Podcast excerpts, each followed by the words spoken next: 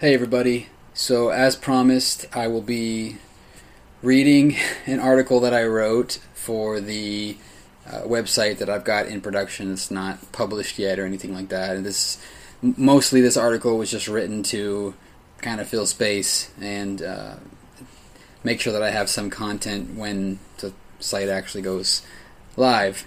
Uh, but in the meantime, I did say that I would read it so uh, this is going to be a little different. I'm not I'm not used to reading uh, live like this. Obviously, every every time I speak here, it's it's I outline it, but I don't really script it. I'm not reading off a script. So I'm going to go ahead and just jump right into it. So this is called "You Can Be Upset at the Democratic Strategy and Accept It. It doesn't have to be a choice."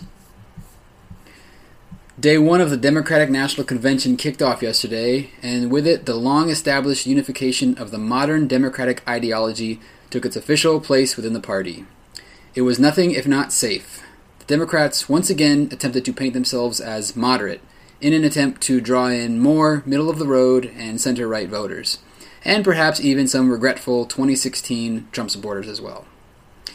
To further this cause, four notable Republicans joined with Democrats to make their case for Joe Biden. Ohio Governor John Kasich, former New Jersey Governor Christine Todd Whitman, former Congresswoman from New York Susan Molinari, and former Hewlett Packard CEO and California Governor runner up Meg Whitman.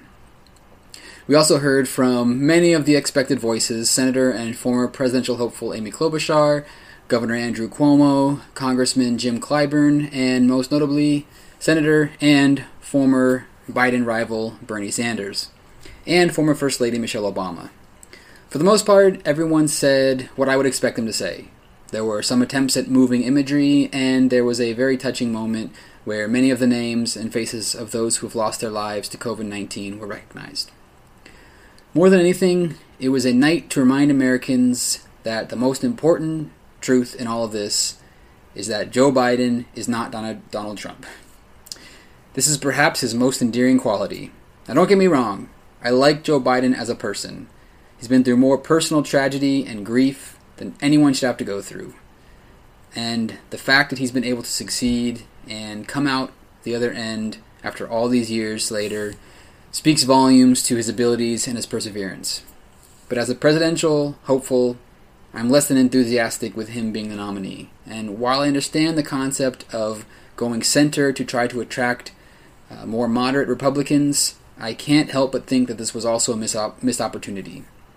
The polarization, the contempt for Donald Trump is such that a Democratic candidate who actually is left wing just might have been able to win.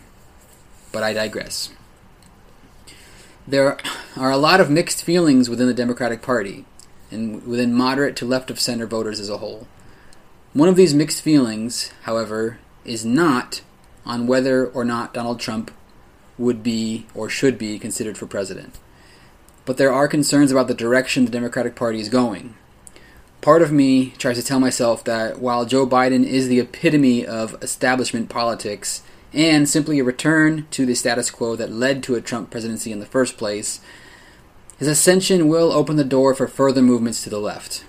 He'll listen to the Bernie Sanderses and the AOCs, and he'll bring in a team of young progressive advisors who will provide him with the nudging reminders needed to ensure we don't lose sight of the revolution that we keep being told is in the works. But I also know that this is largely wishful thinking, because in the immediate future, a President Biden is not going to have much personal incentive to move the party towards the left particularly if he wins in a landslide, which I sincerely hope he does. I will say, for me personally, I was encouraged by the Republicans who spoke, not to mention uh, Miles Taylor, who was former chief of staff to the DHS Secretary Kirstjen Nielsen, and uh, pointing out the serious flaws of Trump and the merits of Biden. I chose to look at this as a positive because I was witnessing it for its immediate purpose to dismantle the presidency of Donald Trump. But I had friends and colleagues who expressed disorientation and discontent uh, with the implications of this that the party is doing nothing but moving further to the right.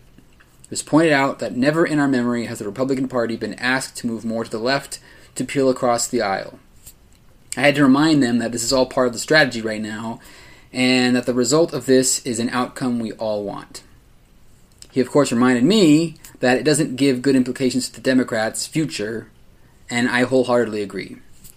We can be satisfied with the portrayal of the Democratic Party as painting itself with, right now, uh, assuming that it has in, its intended effects. Uh, and we can feel bleak at the implications of what that means for our future. That's a bridge we will be crossing on January 20th, 2021. Thanks a lot for listening. Uh, that was a little bit rough, I, I, but it's good. Good practice for me. I don't, like I said, I, I don't typically read read my words uh, on, on, camera like that. Uh, so I'll probably get a better angle next time, also, so I don't quite not quite craning my neck. but uh, anyway, I hope you enjoyed it. Um, I will continue to uh, probably write some more pieces on on politics as we get closer to the election. Uh, thanks a lot for checking me out once again. I will talk to you again very soon. And remember, don't be afraid to question the consensus.